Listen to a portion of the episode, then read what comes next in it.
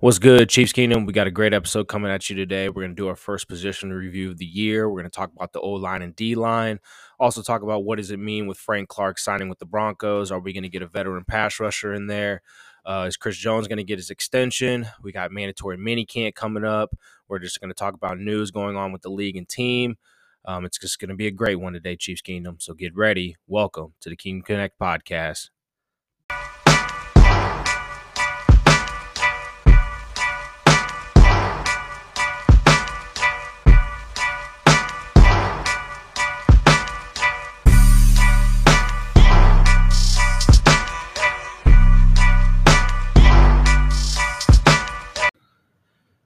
This is a Kansas City Chiefs podcast. Here with the host and producer, Eric Departis. Who am I? I'm a health and performance trainer. I'm certified with multiple specialties through general health and wellness.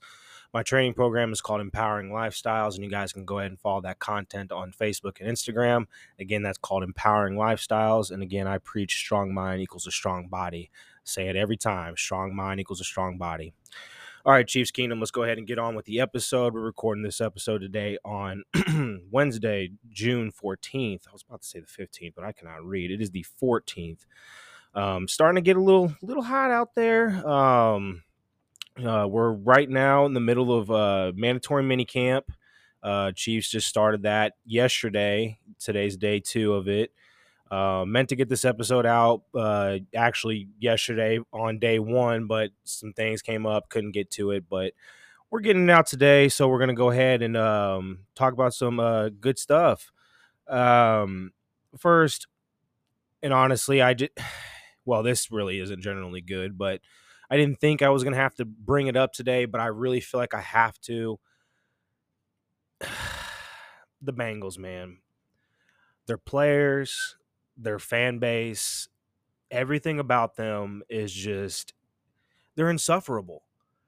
They just they think they're here and they they aren't. Like like let's be dead serious right now. Look, I get they've they've won games. They have beaten us in the AFC Championship. They've beaten us in two regular season games. But they didn't get the job done when they beat us in the title game. We did. First, it started with Tyler Boyd last week talking about how he felt like uh, that the, they one upped us because they got Orlando Brown. We didn't sign him for a reason. We let him walk. We tried offering him a contract, and I was the big Orlando. I was the biggest Orlando Brown advocate. Now there are some Chiefs fans out there that are really, really like his kind, like you know, we're he was kind of already a polarizing player, but I think uh, some fans that did like him really don't like him now just because he is a Bengal. Look, I don't care, man. At the end of the day, the dude just did what he was going to do. You know, we made the moves that we did. And, you know, it was either going to be him still playing at left tackle on a contract or he was going to be somewhere else. And that's just what it is. So I don't really have nothing against Orlando Brown in essence as like that. I know some Chiefs fans do. Um, but this is more so from the players that have been there. Uh, like I said, Tyler Boyd saying they felt like he they he felt he feels like the Bengals have won up the Chiefs. I'm like, how? Other than you guys having a three one record, woo, three one record, we're winning Super Bowls. You guys have yet to do that, and you guys are out here flexing AFC Championship rings. Like, like it, like I get it. Like, yes, it is a championship ring. Like they do give those out, and yes, the Chiefs have. Um, tech. I, I guess I don't know if you. I don't think you get one if you win the Super Bowl. I think you only get one if you lose a Super Bowl. So the Bengals technically have three AFC championship rings, and the Chiefs have Chiefs have one you know, because technically there was when we won Super Bowl four, there wasn't. I mean, there was an AFL championship. I guess I can't say we we have an AFL. We do have an AFL championship ring. We have multiple, but I'm just saying. It's just eh, the fact that their players are just opening up their mouths, and then you have Ja'Marr Chase, who was asked yesterday after Burrow was asked who he thought the best quarterback in the league was, and you know, humbly and respectfully hum, uh, Burrow said, "Well, it's Pat." You know, until somebody else comes in and does something different, it, it's him. I mean, how can you not? and you know, I have I have I have had my opinions about Joe Burrow. I I think there is an arrogance there that I just I can't stand. I think some people might know what I'm talking about. Um, it it there you know and i and i'm not a i'm not a bengals fan obviously i don't i don't listen to their shit i don't i don't watch their their their post game i don't watch no, i really don't listen to burrow talk so he could really generally be really a good dude at the mic like that i've heard him talk before at the mic but i don't just listen to him and i only know like obviously i know the humbleness that pat shows and you know so essentially when I look at him, I feel like that's what quarterbacks should be like, essentially how they carry themselves. And I, I don't know how he carries himself. But when he when his teammates are out here saying dumbass shit and he's not he's not stopping it or he's not correcting it, it almost makes me feel like he he almost likes the fact that his teammates are doing all this talking because he wants to he wants that that heat he wants that uh, rivalry or whatever the case may be um, but that's just not how the team. That's just not how the Chiefs roll. That's just not how the Chiefs roll. You know, the the biggest you know the biggest thing is like even after Burrow said that, Chase was asked like, okay, uh, Burrow said, um, oh, Pat's the best quarterback in the league and stuff like that, and of course, and then uh, Chase replies, Pat who? Like literally, like, are you fucking kidding me? Like I get it. There's one thing to talk trash, but you know you're doing that in front of cameras and you're doing that on a mic. Like, I hate to say it, but it maybe it maybe I'm just maybe Andy Reid just obviously has his locker room hold themselves differently. They might they might say shit to each other, but they're not gonna go online and and say like blah blah blah this blah blah blah that. Like I have never once heard none of our players come out here and just bash, you know, or say things like that. Like you don't hear Pat saying Joe who, you don't hear Travis saying like they're all like most of the time all our players are like complimenting all the players, saying how you know great these teams are that they're going against because that's how Andy Reid has his locker room. And you got Chase out here saying that whether he was serious or not, he was still in front of a camera and he still said it. And you know what? I, I don't know if Burrow had a conversation with him and said, "Yo, Ja'Marr, like we probably shouldn't have said that." Like I get, you know, I, I, you know, I get you're gonna say me because at the end of the day I'm your teammate. You know, I, ex- sorry, excuse me. I expect Ja'Marr to believe that his quarterback is the best quarterback. I expect him to say that, but to reply, to rebuttal it with the situation and say, Pat, who? That's flat out disrespectful to to a guy who obviously like y'all just lost to in the AFC Championship. We went on to win a Super Bowl. He wins a Super Bowl and won the NFL MVP and then Super Bowl MVP. Had a phenomenal year, and he did it on a hot, and he did it on an a bad ankle throughout the playoffs. And all their bitch ass fans want to say it was a fake injury. It wasn't a fake injury. Obviously, you saw his freaking ankle get rolled up on. It, and again, they they still whine about the roughing the pa- or the the the late hit out of bounds. You can't touch the fucking quarterback. You can't touch any player late out of bounds. I mean, hell, I remember watching a play and Isaiah Pacheco got late hit out of bounds in the 49ers game on a big kick return. You can't hit a player out of bounds late when they're past the thick white line. It's going to get flagged every time. He touched him. He touched him. It doesn't matter, especially a quarterback, especially a quarterback so yeah, they're they're fans. They're they're everything's insufferable. I'm not trying to spend a whole bunch of time on them because they're just they're they're nothing. They haven't won shit. So that's just what it is. They can talk all the shit they want on Twitter and say that, you know, they're AFC champions. We beat y'all in 2021. You didn't get the big picture done, so it doesn't fucking matter. So fuck the Bengals. We'll see y'all next year. Uh obviously and um obviously New Year's or New Year's Eve, I should say we'll see y'all New Year's Eve. Um, and then, or is it New Year's Day? I can't remember. It's one of those two. Let me let me check. Chiefs, Bengals. Okay, yeah, it's New Year's Eve. That's what I thought. So yeah, we'll see y'all. We'll see y'all on New Year's Eve. We'll see what happens at Arrowhead, or y'all like to say Burrowhead. Y'all crazy. Y'all are fucking ridiculous. And then um and then obviously we'll probably see on the playoffs. So that's if, you know, y'all don't almost lose to a backup quarterback like Tyler Huntley. Yeah, y'all almost lost to that. If it wasn't for that fumble, you know, return. So all right, enough on the Bengals. No, don't want to spend. I already spent like 10 minutes of this episode. Um, we're gonna go ahead and get well, we're gonna do the review at the end of the the Chiefs portion before we get on to the NFL news. Um, but uh, Frank Clark, uh, bummer, but he signed with the Broncos after you know a lot of the Chiefs kingdom was you know hammering to bring him back, and it's it's crazy because I will say this: I think. I think after hearing, I think after hearing Frank open up about his life and uh, going into this season, you know, talking about the weight that he lost, talk about, um, you know, just the things he was going through really opened up. I think that really changed Chiefs Kingdom perspective. And that's the thing, like, obviously they're human beings. Like, people go through shit. People, like, people are people at the end of the day. Like, they're only going to react and, and behave the way of their their nature and their ways of how they were brought up or what they see fit um, in their life. So, um, and you know that's the beauty of you know football or just sports in general, team sports in general, I should say. It just you know it brings so many different you know characters together.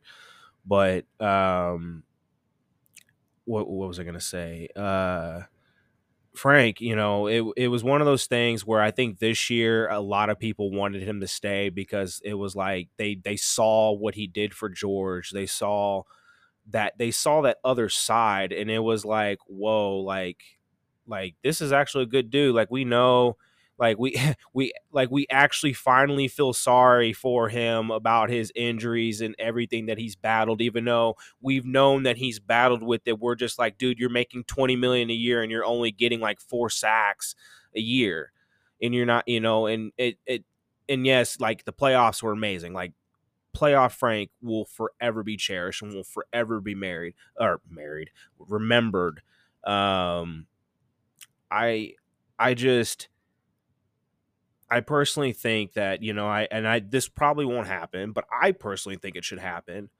I think they should put Frank. I think Frank should go in the Hall of uh, Honor one day for the Chiefs. I think he should go in the Chiefs Hall of Honor one day. And I know he didn't really, you know, he didn't spend the entire contract year. Essentially, what he signed, he signed a five year deal, but he only served four years.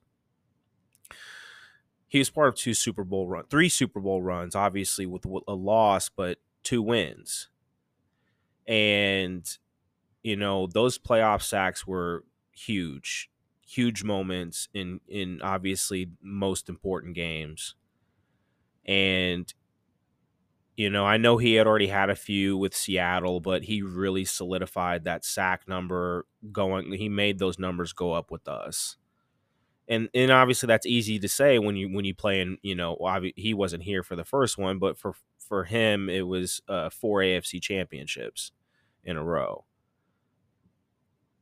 But you know, at the end of the day, you got to cut ties, and I that's the one thing that Brett Veach and the Chiefs have shown to do. That once they're ready to move on from a player, they're they're done. And you know, I think that post saying like, "Hey, you know, we thank you for everything," will always, you know, just a thank you post, and that was that was it. And you know, I, I think he has said something about like us talking to them and like maybe there was an offer or they said they were trying to get some deals done first and then they were going to come back to him but you know it he kind of just didn't want to wait there was kind of impatience and it was like okay well let's get the next best deal and that was obviously the Broncos and seeing what he got paid I, I don't think the Chiefs were going to pay him five million, five and a half, up to seven and a half, I think, in guarantees or in or his incentives. Um, but it's five, about five and a half guaranteed. I don't think the Chiefs were going to pay that, and I could be wrong. Maybe we would have, but you know that that obviously opens up more room, and that opens up for sure that we need a veteran pass rusher to bring in there because the only really vet, like true true vet that's been in the league for a minute is is is Chris. And Um, we haven't brought Dun we haven't brought Dunlap back. I don't even know what's going on with him. I don't know if he's he's gonna retire, call it quits, or they're maybe they're still in talks with him. Maybe he's just still enjoying his off season because you know what, whatever whatever vet pass rusher that we we decide to bring in, it's not they're not going to come in until the second week of training camp. They're not they're not coming in like that. It's I don't want to go to training camp like that because they they've been in the league for so long. They they they're conditioned. They they're pros. They're eh, at their pros. It's just they know what they're doing. but you know, at least being there the second week is is very very important. But it sucks. It sucks to lose Frank Clark. But at the end of the day, you got to move on. He's moving on. We got to move on, and that's just what it is. Uh, you know, it's like I've been saying to people, it's kind of like a Neil Smith move, um, as far as like just the act of going to the Broncos from from the Chiefs to Broncos being a kind of an important pass rusher. You know, I wouldn't say that Frank Clark had the near the production that Neil Smith did during a regular season, obviously, but like consistent regular seasons, but uh, definitely more playoff opportunities because we, you know, when we were we were just losing the playoffs or we weren't making the playoffs. So that's just what it what it was. Um, and definitely no championship. So Frank Clark won his rings here and then goes to the Broncos, whereas Neil Smith left us to win championships with the Broncos. All right, so um, I was gonna say so mandatory minicamp, like I said, has been going on. Guys have been talking to the uh, podium. Clyde's talked, Blaine Gabbert's talked, Justin Reid's talked. Um, it's just crazy to the think how long Blaine Gabbert's been in the NFL. Um, and you know, when he was talking about all the teams that he played for, it was like, damn, like, damn, dude, you've you've been around. You know, he obviously won the championship with Tampa a few years ago, but it's nice to have a guy like Blaine in the room. I mean, he knows uh, Chad Henne. Uh, he backed up Tom, and now he gets to back up the like the best quarterback in the league. You know, he ba- he backed up the, the greatest quarterback to play the game for a few years, but now he's backing up the the the best quarterback that is playing today and like the best pl- just the best player in the world right now in in general. I mean, it's just that's just what it is. It's 15. Uh, I I really like Justin Reid's uh, you know his interview. You know, he talked about you know the secondary, talked about you know just how they've grown and you know they're miles ahead of what we were last year even for himself because he was new to the defense he's going in his second year in the team he's he's a veteran in the league but he's going in the second year of the team and he even said it i didn't start getting comfortable until maybe a week or two after we played cincy um, and you know you you saw it you saw and i i harped on him i will say i gave the safeties a hard time most of the season but then that that right after that Bengals game, uh, it it started to turn off when the the, sec- the secondary really really started clicking at that point, um, and you you saw it. Uh oh um it was announced that I guess they're getting their rings tomorrow. I, I don't know. I don't think it's the ring ceremony. It could be wrong, but I, I don't think it is. I thought the ring ceremony usually happens during preseason. Um, but it it could very. I think there just might be just. I don't know. They might be getting their rings, or it might be the ring From, I don't know what they're doing. Um, maybe I. This is all new to me because you know they did it differently the first time we won a few years ago because it was COVID and we we did it like during the off season and we also did the banner reveal. So I I don't know how it traditionally happens. I I'm sorry that I don't have that information, but they it did say that we are getting the rings to, or we are going to see the rings tomorrow. And maybe that might be the design of it. I don't know. All right, right now I think the biggest thing that Chiefs Kingdom is worried about right now is the Jones extension. Look, I I'm trying to tell Chiefs Kingdom, don't worry about it. He was paid last time in July. Why are we tripping about, you know, a guy that, you know, hasn't why are we tripping about a guy that, you know, I know he's not at mandatory minicamp, but you know, he's not really out here complaining. He's not out there making stuff on social media. He's been posting some pictures like saying like the time, you know, time is now, clock is ticking, but I'm taking that as more motivation like I'm ready to get it back out there.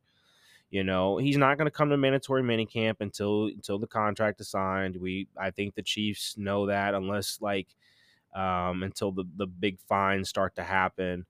Um, because I think if you miss all of it, I think it's like almost 100k. Maybe you could be wrong, but um, yeah, I, I, think I think at the end of the day, uh, you know, he's going to be there when he's going to be there. But I, I think they're going to pay him um, roughly around that July range is when they paid him last time.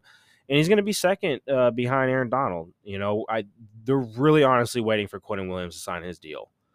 I think I I don't know if maybe Quinnen Williams and his agent have this like weird thought process that like, hey, we're waiting on Chris Jones to sign his deal, then we'll sign after him. Where that doesn't make any sense because Quinnen Williams, I'm sorry, he's okay, he's a good player, but he's not on the level of Chris Jones. He's you know he like I, he had a decent year. He was second team, I believe he was second team All Pro, but you know he he was not you know, he was not on that level of Chris, and Chris has been consistent for years. So I, it doesn't make any sense for Quinnen Williams to sign after Chris Jones. It just doesn't. So um, Quinnen, sign your contract, get your number, and then Chris will get that number right after that. And I think that's what they're waiting on. Now, if Quinnen Williams signs like a stupid deal, like 30 something million, we're in trouble because I don't think the Chiefs are anticipating that. I think they're anticipating roughly between that 23, 26 range. Um, even though he said that he's wanting 26 to 30. Um, I think I think the Chiefs are willing to pay anywhere under 30, but not at 30. I think if they have to pay 29, they'll pay 29. If they pay 28, they'll pay 28. They have to put in a half in any of those marks, they'll do a half. But I don't think they want to go 30. They especially definitely don't want to go over 30. But I believe Jones will get his extension. It's it's been kind of this really been talked about around sports media now that it's the Chiefs want to get a deal done and um, he wants to get a deal done. So that's that's what it's going to be. Uh, usually when they talk about it in a way, you can kind of tell when, you know, Brett Veach is like eh, beating around the bush. And that's when you know the guy's probably most likely not going to come back. But it really has not been that way. And we really haven't heard Brett Veach speak since like once the offseason, like, like I think right after the draft, maybe it was when the last time we heard him talk. So, um, yeah, that was two months ago.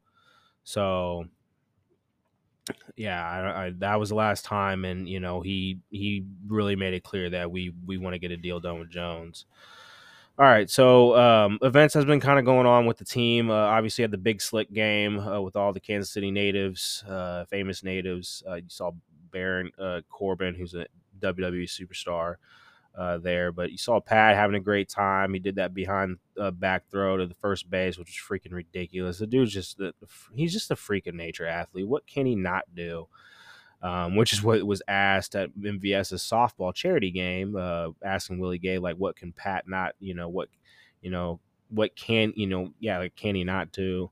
Um, or you know, what is Pat or what are you better than Pat at or something like that. I don't I can't remember what uh, Harold asked him, but it was pretty funny. Eh, eh, Willie's a good dude. I, I like Willie. I know a lot of people think that uh, you know with bringing in uh, Drue Tranquill, it's a detriment to his position, but I I just don't see that at all. I think that this linebacker group is just really talented, and I think there's going to be a heavy rotation between all of them because the last thing they want is Bolton to play multiple, like bazillion downs and just get tired out because I think Bolton's a guy that they're going to want to pay because I think they want Bolton to be their their guy moving forward for the the years to come on defense, especially since as long as Spags is here.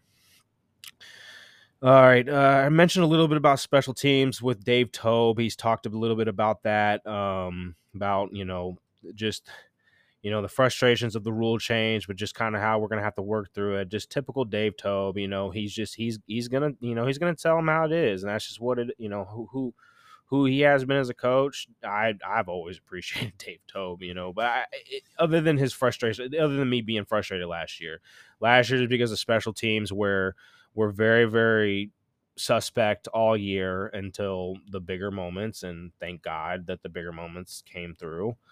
But yeah, I, I generally love love Dave Toub as like a coach in general.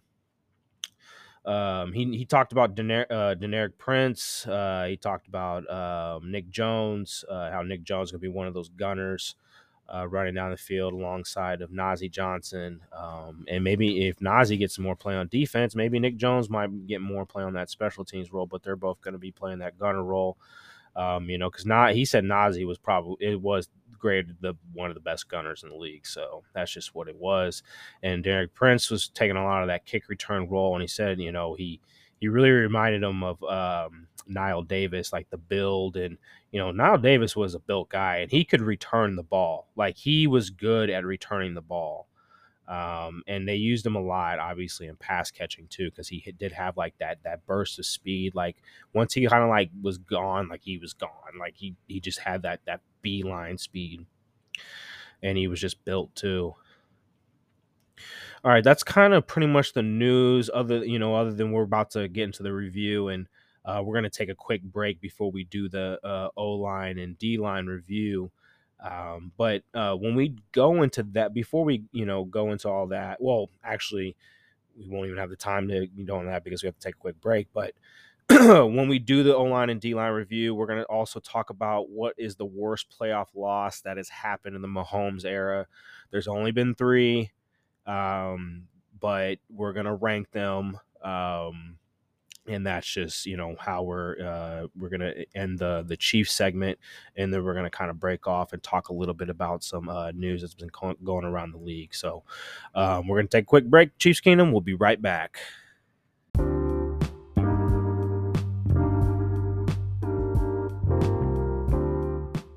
What's good, Chiefs Kingdom? If you guys like this podcast and like what you're listening to, I want you guys to go ahead and give it a five star rating and a good review. You can find this podcast on all your major audio platforms, whether that's Apple Podcast or Spotify. Um, you guys can go ahead and follow the podcast only on Instagram, and that's at Kingdom Connect. And then you guys can follow me personally on Instagram and Twitter at Big EKC. That's Big EKC. And like I said, go ahead and give this podcast a five star rating and a really great review. I appreciate you all.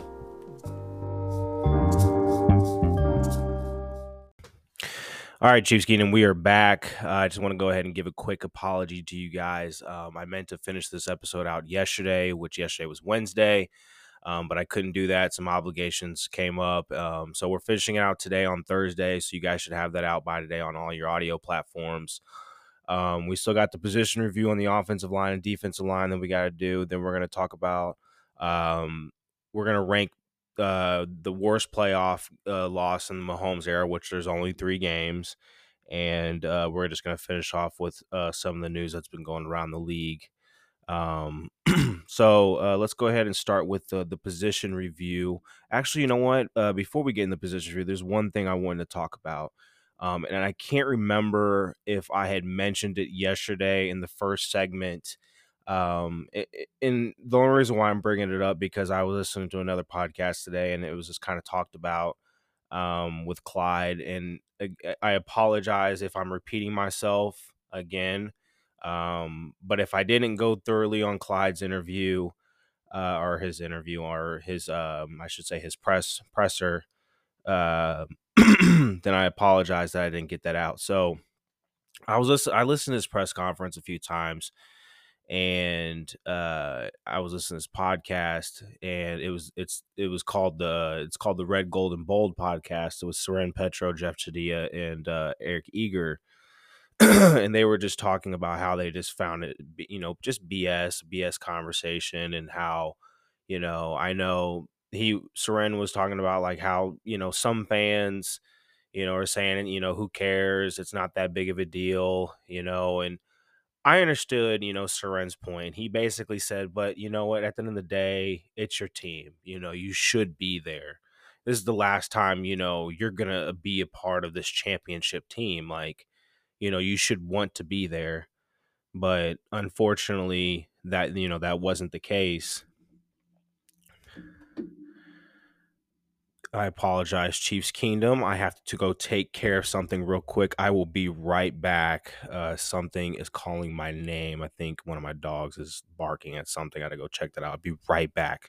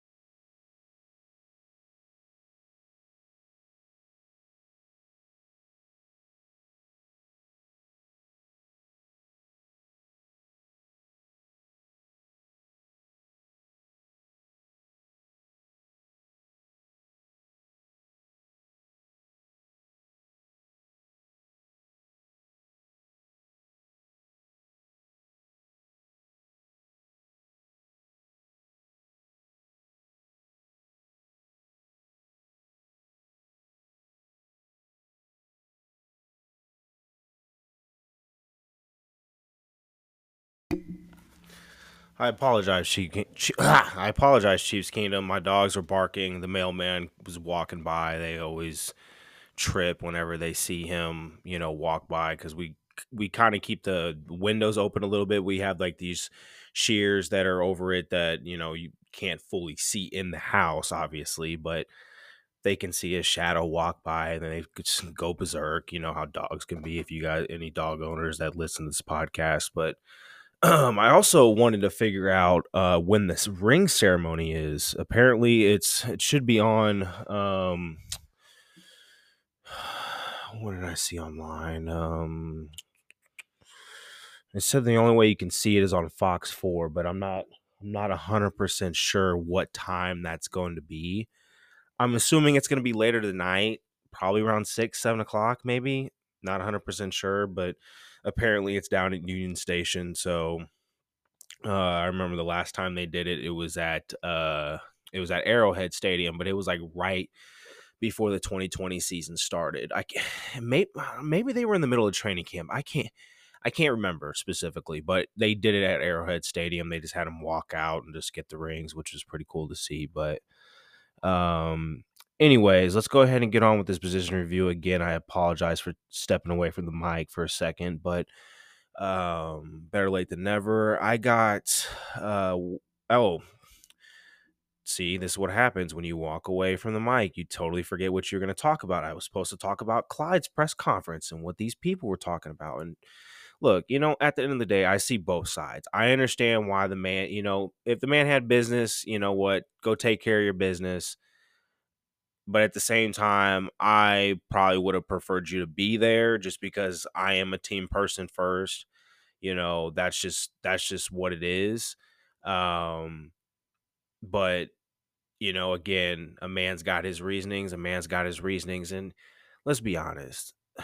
The dude the dude knows he's not to be be here much longer he's either going to get moved before the season starts or he's obviously not getting re-signed after this year. And he talked about his fifth year option not getting picked up, you know. I mean, you just know. You you know that it just didn't pan out and sometimes that just it just happens. Look, Brett Brett Veach traded up for Breeland Speaks and look how that look look how that turned out. Granted that wasn't a first round pick, but still. And then you know, you had obviously Clyde being, you know, the position. But the biggest thing is we all wanted Clyde to succeed. I don't think anybody a part of Chiefs Kingdom wanted Clyde to fail. That's that was never the narrative. We just were like, hey, we just know that there are running backs all around the league that were never first round picks that are out there ripping thousand yard seasons after thousand yard seasons. And they're but they're only good for like three years and then you have to constantly recycle them I apologize if you guys heard that. That was the laptop making noise. Um, I unfortunately have been using my girlfriend's work laptop just to get these episodes recorded, just because uh, my my one personal my personal one is broke right now, so I I have to get a new laptop for myself. So I'm using her. So if you guys heard a noise, I apologize. Um, But uh, again, you know, Clyde Clyde knows, and you know, again, I don't think Chiefs Kingdom wanted him to fail. We all wanted him to succeed, but it's just the first round value and the fact that he couldn't stay on the field and that was the issue. And I think, I mean, I think in the 2021 season, granted, that was a bad season to begin with in general. He had fumbling issues. I mean, he he fumbled the ball what for like it was like what two three weeks straight. Oh my goodness, we need to figure out how to turn that off. That is annoying. I have no idea. I don't want to. This is her work laptop, so I don't. She has things pulled up. I don't want to jack with it. Um, but anyways, uh,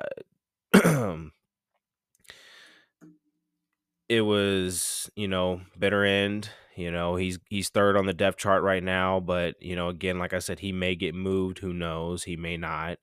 Uh, regardless, he's he's not going to be here for the 2024 season he's either going to be here 2023 and then not for 24 or he's getting moved and he won't be here for either obviously so let's our let's go ahead and move on to the position review. I, I don't want to like just dwell on Clyde. I don't want I don't want to like feel like I'm just bashing the guy because he's a he's a good he's a good person from what he seems like. Um I I I can understand there might be a little a little heat, you know, feeling inside of like, hey, you know, I feel like you guys just gave up on me and just threw me out to the side. I I, I can feel like that mindset might be present, but then again, I'm not going to speak for another man's mind. All right, so let's go ahead and get on the position review finally. Um, I'm using Ourlads. I'm sure most of you guys probably have used this website for depth chart, and the only reason why I'm using it just because I'm I just want to get the initial like just the depth chart currently this is a passing camp. I've been saying that when it was this the OTAs, it was still passing camp. This is mandatory mini camp, still passing camp. So there's no pads on. Everybody's playing free, light.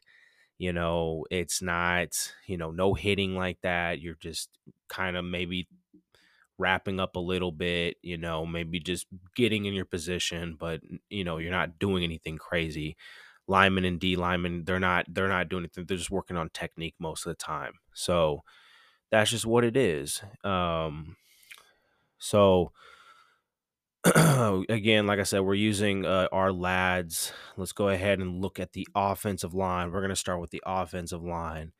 And we're going to go with the left tackles. So right now they're slated with Donovan Smith at left tackle, and I think this was kind of anticipated from uh, most of Chiefs Kingdom the most since we signed him.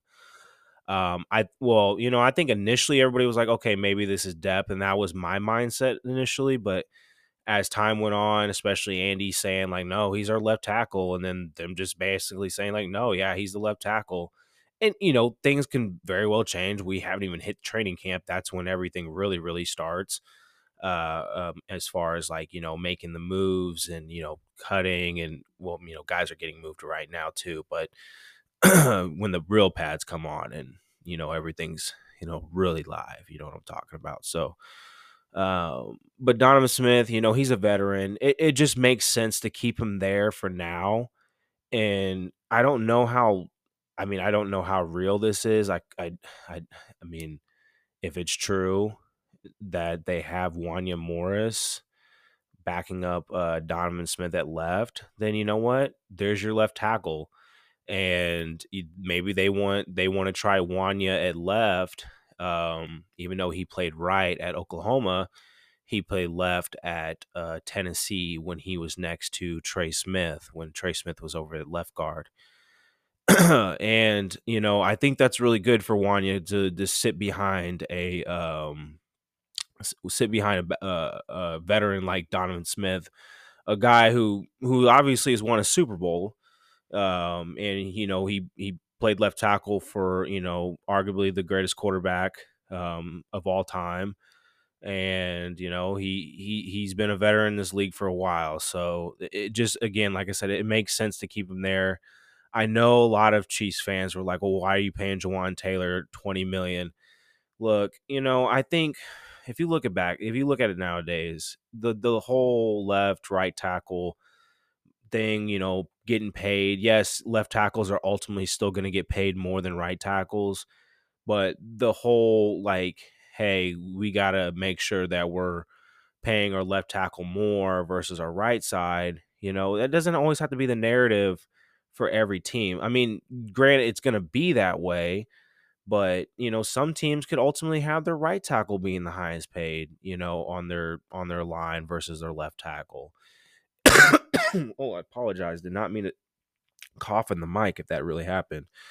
Um, it it it doesn't matter in today's league, especially with a lot of quarterbacks that are mobile.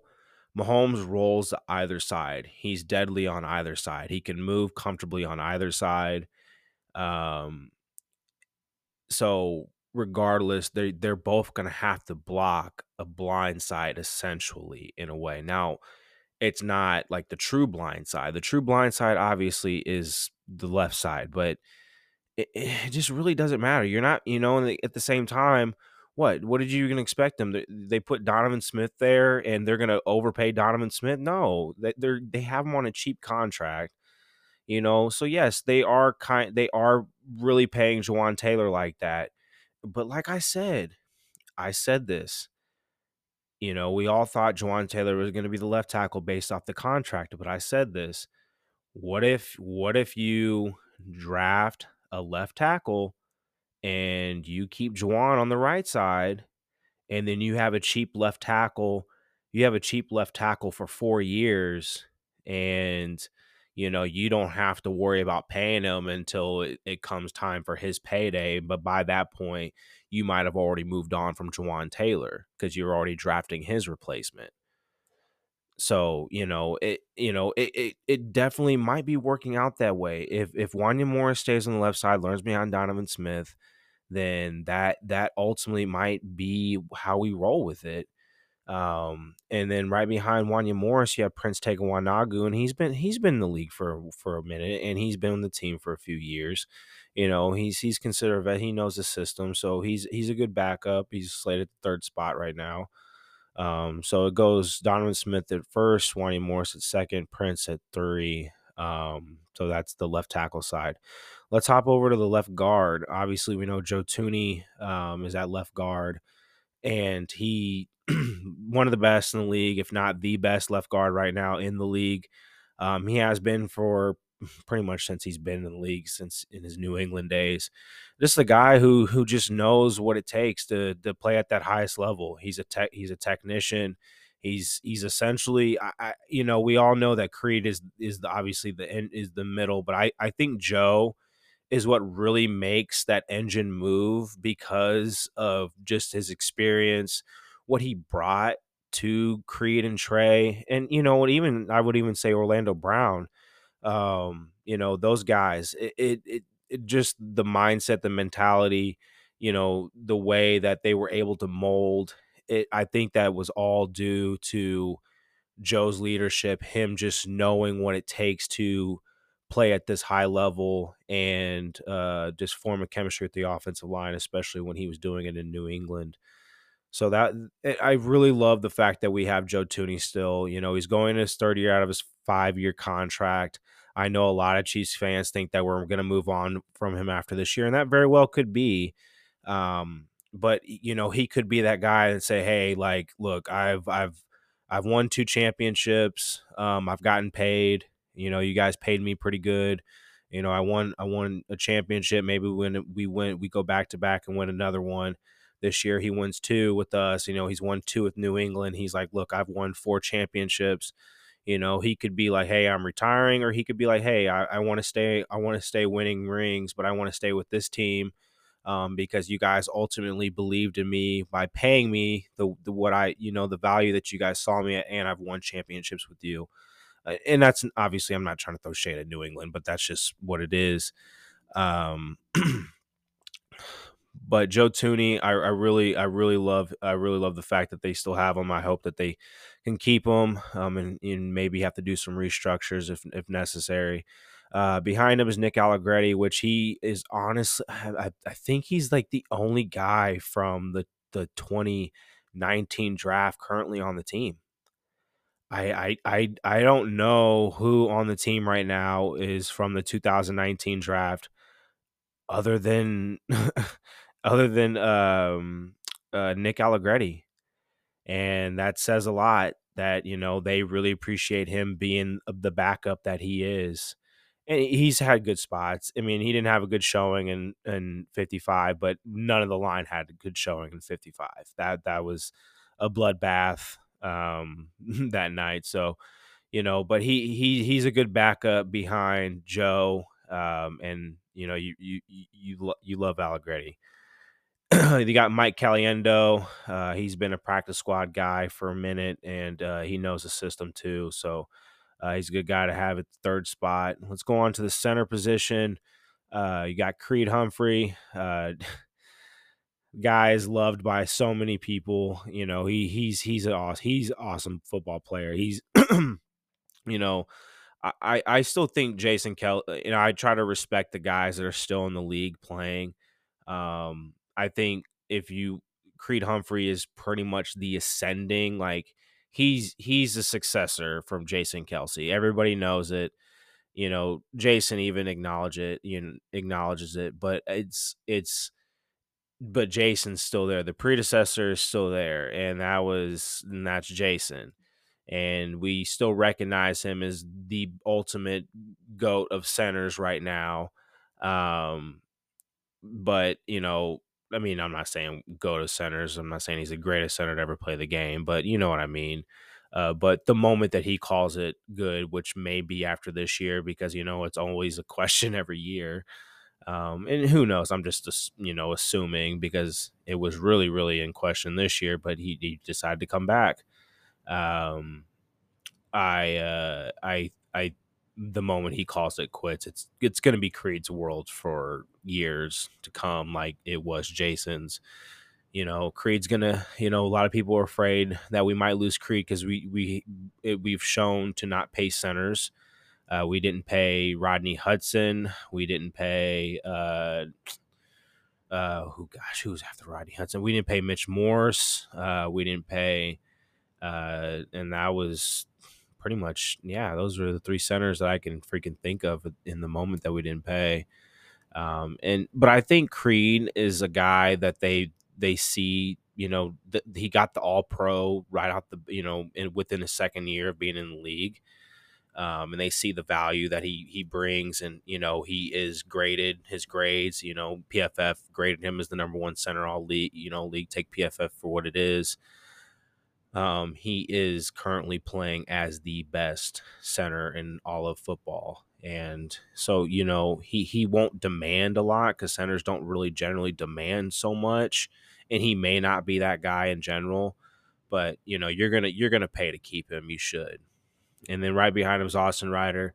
Uh, you know, he you know, he was uh, a guy who was in our both our first two Super Bowl runs uh, you know, solid center, not, you know, anything all world or great or anything like that, but a good solid backup, knows everything, knows the system. And, you know, again, he snapped to Mahomes before.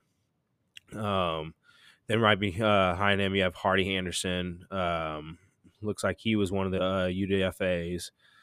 and then you have uh, we're gonna go right over to the right uh, right guard position. That's over started with Trey Smith. Uh, guy is a monster. I mean, he's he's been fantastic. I love me some Trey Smith. Um, oh, joke about Creed Humphrey. So he, like I said, he is starting to become a lot of a lot of fan favorites, especially the women.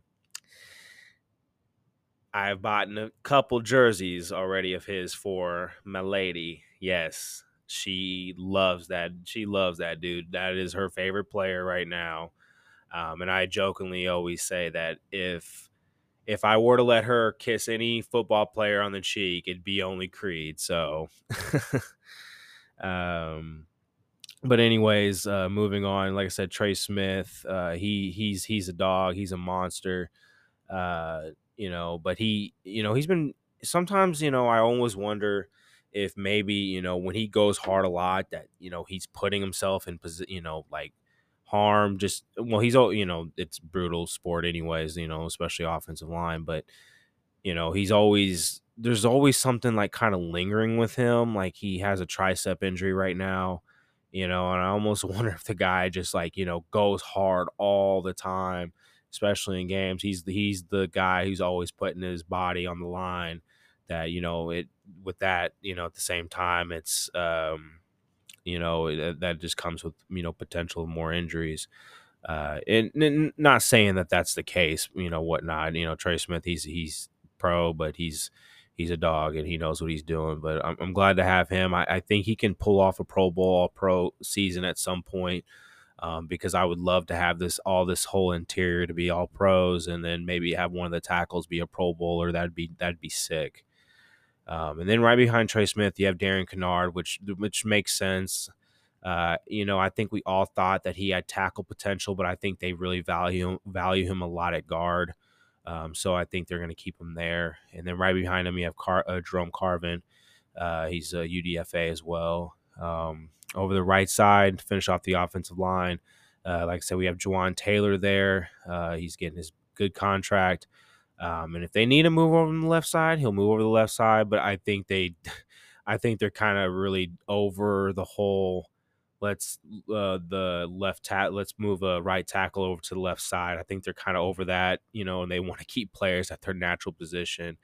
And you know, and Wanya Morris, when I was talking about him earlier, he he played he played one year of right tackle with at Oklahoma, but he played left tackle like uh, his pretty much his whole career at Tennessee, essentially. So all right, right behind Jawaan Taylor, you have Lucas Niang. I think we all had high hopes for Lucas Niang, but the injuries they just they they just taken over. Um, that that I can't even remember what he did, but I think it was a patellar tendon. Um, yeah, it, it just yeah. In, in the same time, you know, it's you, you hate to see it. You you wish the guy could you know be healthy and play on the field because you know he was going to be our right tackle. He he did start. He started a few games. He was our right tackle. It just didn't play out that way. Um. All right, and right behind him you have Sebastian Gutierrez. Uh, he's practice squad guy. I think he well, actually, you know what? No, he was just he was just. I can't remember if he was if he was when he was signed. He may have been one of those like late UDFA signings too. And then right behind him, which for sure UDFA, is uh Jason. I'm not gonna even try to pronounce that last name, but Godric. Uh, that the Chukwuebuka. I, I'm sorry. I I know I boot, uh, butchered that, but um, he's uh last on the depth chart with the right spot. So uh, that concludes the offensive line. So it looks like I'm, I'm assuming the starting offensive line this year will be Donovan Smith, Joe Thuney, Creed Humphrey, Trey Smith, and uh, Jawaan Taylor. And, uh, well, we obviously knew the interior, but Donovan Smith and Jawaan Taylor at the left and right. Um, and I think they want, they're trying to go back to more of the zone scheme where they can, you know, do more outside zone um, runs and just, you know, get more of their tackles out in space versus their interior. Um, I mean, they're going to stick with gap still, obviously, but I think they really, I think they want to try to go back to that more athleticism on the outside. So, uh, all right, so that concludes the offensive line. Let's go over the defensive line. All right, so um, we have right now starting at uh, left defensive end. Now, here's the thing about the D line. Um, we lost Frank Clark, and you know, I I said this before. I, the only thing I'm going to miss is his veteran presence, the playoff Frank. You know, those moments, the sacks, those. You know, wishing that he could have broke the sack record because obviously it's not going to happen when he goes to the uh, Denver. He's not. They they may make the playoffs, you know, next year, but it's not going to be this coming season. It, it might be in two, 24, uh, depending on their their circumstances. But um, yeah, I, I, you know, the one thing that has been talked about a lot, you know, with, uh, you know, having Joe Cullen there, he's been a nice addition to that defensive line room with uh, being their coach now, you know, taking over. And that, and that's nothing against the Brendan Daly. I think he did a phenomenal job his first few years there. I just think they wanted Brandon to kind of expand his role, so they moved him up to linebackers. and they brought in Joe Cullen because he has very he has a lot of experience at defensive line, and obviously it panned out. Chris Jones had his best year as a as a as a pro, um, and you know we had the most sacks um, in the Spags era for this team, and so uh, I think. Uh, with the addition of uh, Joe Cullen, they're, you know they're going to continue just to move the guys around, you know, especially when they go NASCAR which NASCAR is when Spags brings out uh, brings out uh, he brings out um, all they're pretty much all defensive defensive ends except for Chris Jones. Chris Jones is the one defensive tackle, but he's the pass rush. He's a pass rushing defensive tackle. So uh, they have three defensive ends uh, right next to him, and usually they'll just put the they'll put uh, him on the outside at end, and then they'll have three defensive ends just alongside. Um, and yeah, they just want more speed to power uh, when they're trying to apply pressure, and you know the they'll also do blitzes and stunts, you know, normally too. So, um, but yeah, right now it's it's George Karlaftis at the left defensive end, um, and you know I'm having high hopes for him this year. I'm I'm I'm hoping that we can get a 10 sack season. If we can see 10 sacks, that would be phenomenal for George Karlaftis. Um, right behind him, you got Mike Danna um, and uh, Mike. You know, he he he's he's been a solid player. I I really appreciated Mike Danna. Um, he you know he's he's he knows the system. You know, I like him when they shift him inside. Uh, he he wreaks havoc, especially in the pass rush. He he applies really good pressure. Um, and you know, I just I, he he's going to be a guy that they may move on from just because you can find guys that are like Mike Danna. um, but I, I just, I, you know, you really appreciate the, you know, what he brings to the table. Um, and, and back on George Karlaftis, I really didn't feel like I, I kind of went over him pretty quick, but, you know, I think uh, a lot of Chiefs fans had a lot of high hopes, and I, I, you know, at the same time, I, I try to tell people like, hey, he was not a draft favorite of mine, and that was because I wanted a more bendier, you know, slimmer, faster guy off the edge. And that's nothing against George because obviously he he he fits this system. I was just hoping that maybe they would go outside of the system. I knew that he was a fit and he would be he's be perfect for the obviously the scheme. I he just wasn't the player that I was really necessarily looking for. I was really wanting more speed off the edge. But you know what? Didn't matter. George Karlaftis had a phenomenal year, um, and I think he's only going to grow and get better. Yeah, BJ Thompson, and I, I, again, I think he's he's going to be just a pass rush specialist in this defense. Um, uh, they they draft him in the fifth round. Uh, I think they are they're going to use him the way that they tried to use Frank. Um, you know, he's that slimmer guy. He's obviously going to gain some weight. You know, being in the NFL because he needs to. Uh, but he has that long reach. I think he's going to be really, really dominant in the the pass rush, and they're going to use him on um, a lot of uh, da- they're going to use him on certain downs, and they're going to get him free to the quarterback um, as much as possible. And then right behind is Joshua Kaindoh. Look, I, I look, I, he's one guy I just don't have any hopes for. I just I was annoyed when they drafted him because he just wasn't good. Uh, he just was one of those experimental players. I just feel like they wasted a pick on and I'm just like, oh my goodness. But you know, at the same time, he's just going to be a guy who finishes his contract out and he'll just move on. Um, uh, I think people may have had some high hopes from Kaindoh. I really didn't. That's nothing personal against him. It's just uh, based off what I saw. Uh, all right, so that's the left defensive inside. Let's move over to the defensive tackle. Um, and this is more of your run stuffer, you know, more of your one tech uh, nose tackle essentially, and you got Derrick Nnadi, um, which I'm every, I think everybody's shocked they brought him back for another year because he he just hasn't been good. Um, as far as like you know that that uh you know the his first year you know in um the scheme with Bob Sutton, I think you know would just I think when we only had when we had four down linemen he was good. Uh, but sometimes they left him in no man's land, and he just he wasn't really built like that. Like he wasn't like a Vince Wilfork built to take on so many blocks like that. But the moment that we switched over to a four three was Spags, and they you know they had him lined up in certain spots, uh, more one tech, you know, essentially. Uh, that's been really good for him, and he was good the, like in 2019, and he was really good in 2020. But 2021, 2022, nah, he just he just hasn't been that uh, good. Um, and you know that that's just that's just what it was. Um, uh, gonna say? Um, but yeah, you know, I think this this is just his last year. You know that he'll be with the team.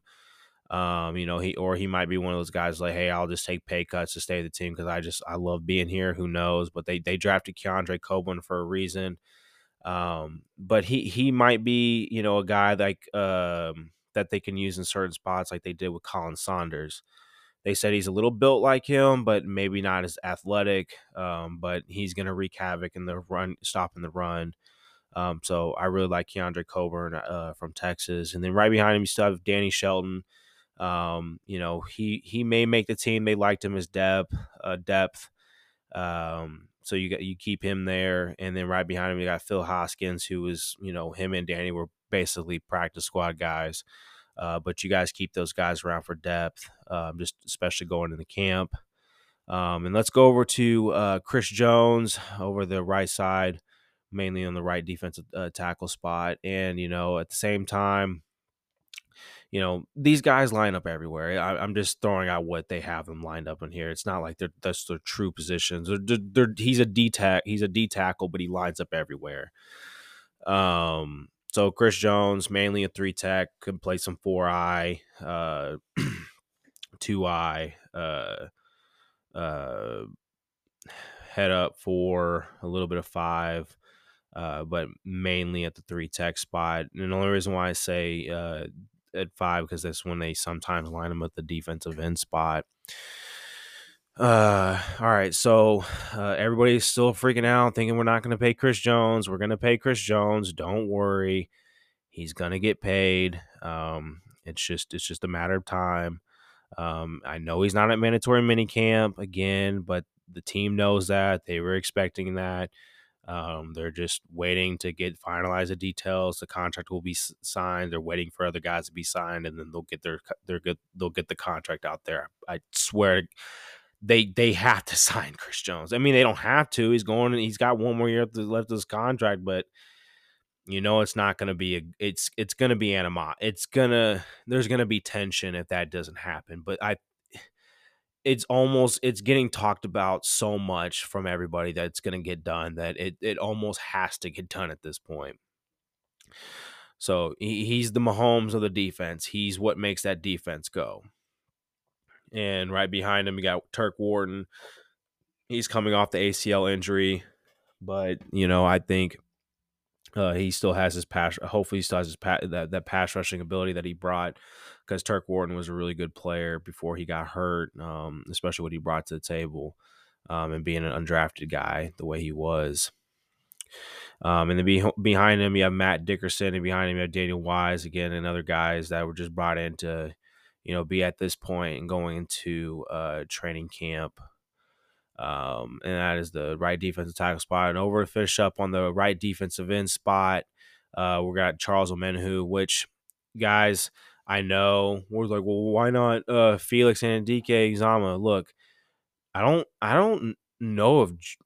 Well, yeah, George did start, did start off initially, and I think Felix will.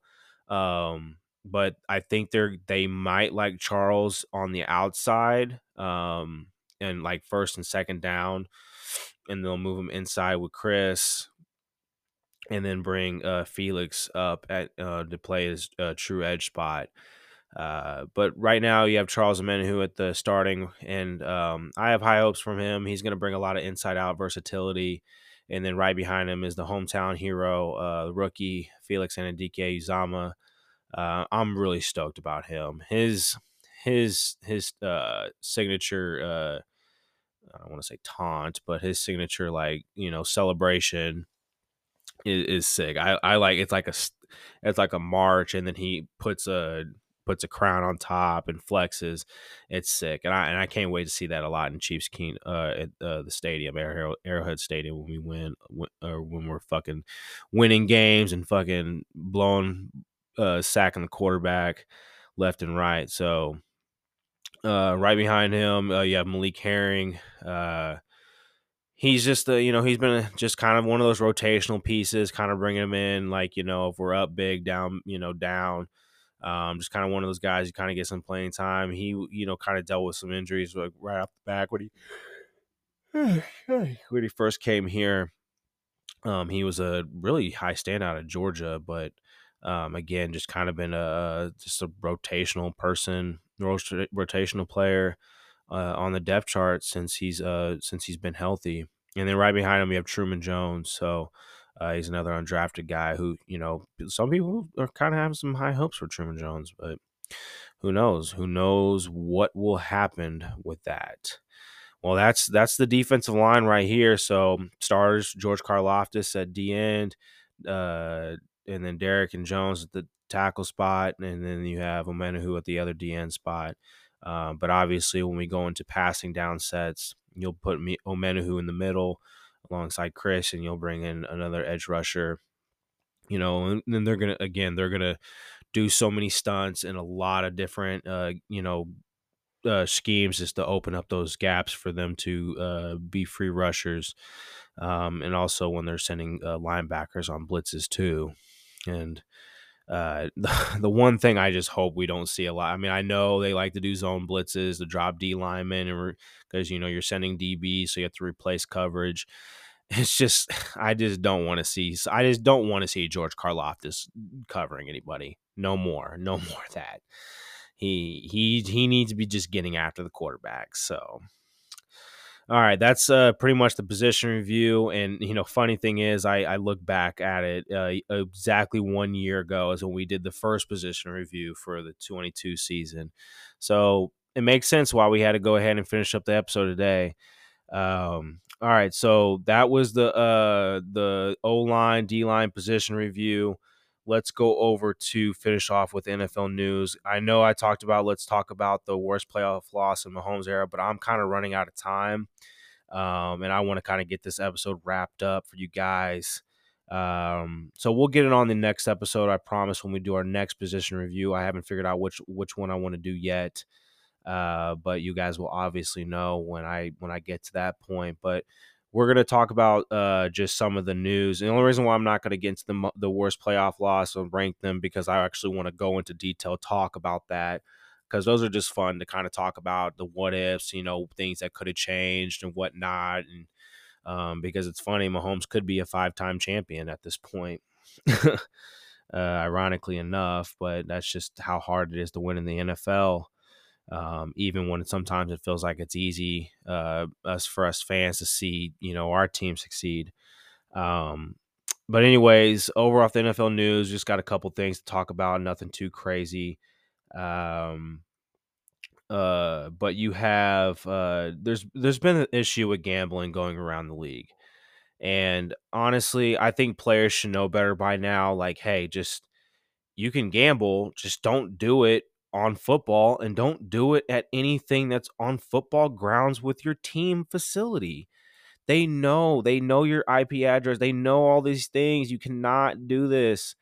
That is why I try to, you know, I just it's just unfortunate. I mean, it's just I, I, I hate seeing these players getting suspended for it, but hopefully they they really learn and, and to just to not do it and you know just to be smarter about you know how they go about gambling if they just choose to do so um all right so there's been a lot of some holdouts other than you know our guy chris jones and a mandatory minicamp i think the biggest one that was going around was uh diggs initially uh but he has returned to the team um I, I don't know how the locker room is there. I don't, you know, really don't care because I'm not a Bills fan. But at the same time, it's like, you know that there were some issues. You obviously saw that after their playoff loss. Um, and you know he's out there tweeting stuff, and I, I've I've made it aware. I've said this left and right, like, hey guys, like why would why would a player unfollow his team? Like why would he unfollow the team and delete all the pictures of his team? And someone some Bills fans like, oh well, his brother did that for the Cowboys. I get on this. I get on his brother's pro- profile. He's got plenty of pictures with him on the Cowboys, and he's and he's still following the Cowboys. Stefon, unless unless he fall in the back because they resolved it, I don't know. It's just why would Sean? I mean, Sean McDermott came out and said I'm concerned. He said that the other day, and then he backtracked it the moment that uh, Diggs made his return to the to the locker room. So, um, and there's there's been videos surfacing around of him just helping young guys out. So he he is there. Um, the, and there's there's evidence, but at, at the same time, it, it's it I don't really care. Um, you know that's you know it's not it's not gonna it's not gonna affect doesn't affect the Chiefs doesn't affect anybody you know other than you know their situation. You know it obviously he didn't seem happy you know at the end and.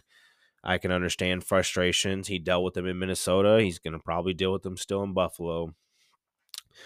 Uh, uh, another thing, there's been a few players that uh, have been kind of, like I said, been holding out from camp. Uh, Saquon Barkley is one, and oh gosh, what I, you know, this is what happens when I'm writing fast. I have chicken scratch handwriting, so um, and there's uh, there's obviously been players that are that have been holding out. It's not just uh, say maybe I can just get on Twitter and say uh, player.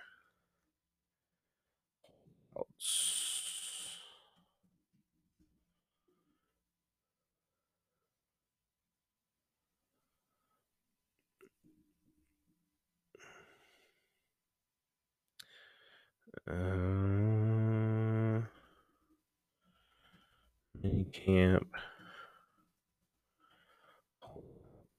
Maybe I should have did that.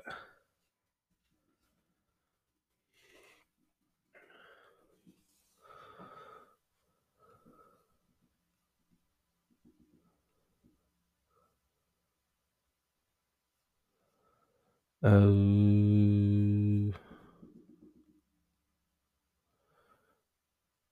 okay, well that's from last year. Well, well, I I'm I'm mad at myself because I I'm a little annoyed that I I couldn't I can't read this damn freaking uh um can't read this handwriting. I'm just gonna have to look it up this way. Players who are holding out.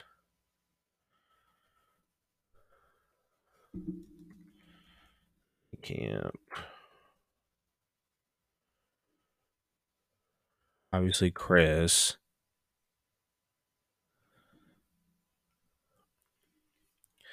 Wow, the NFL has holdout tracker. it's crazy. Saquon Barkley, Josh Jacobs. Okay, Danielle Hunter, obviously, and he's been kind of talked about.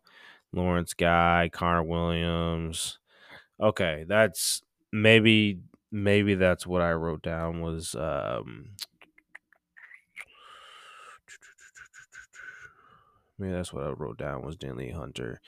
Anyways, uh these guys are holding out for mini camp. They're looking for either new contracts or just be in a different situation. So that's just name of the game and how the situation is in football. And uh you know, we know our guy's situation with Chris Jones, but they're to get him paid soon, so that that they'll put the end of that, and he'll be at training camp. So, well, that's pretty much it for the episode. Like I said, we'll we'll do the uh, we'll rank the worst playoff loss in the Mahomes era next episode, but got the main things out. Uh, we talked about some of the Chiefs news and then the league news, and then um, uh, we talked about uh, uh, the O line and D line position review. So, man, what a day, Chiefs Kingdom. What a day. All right, Chiefs Kingdom. Hope you guys all enjoyed this episode. And one last thing fuck Cincinnati Bengals. And with that being said, the connect is always real.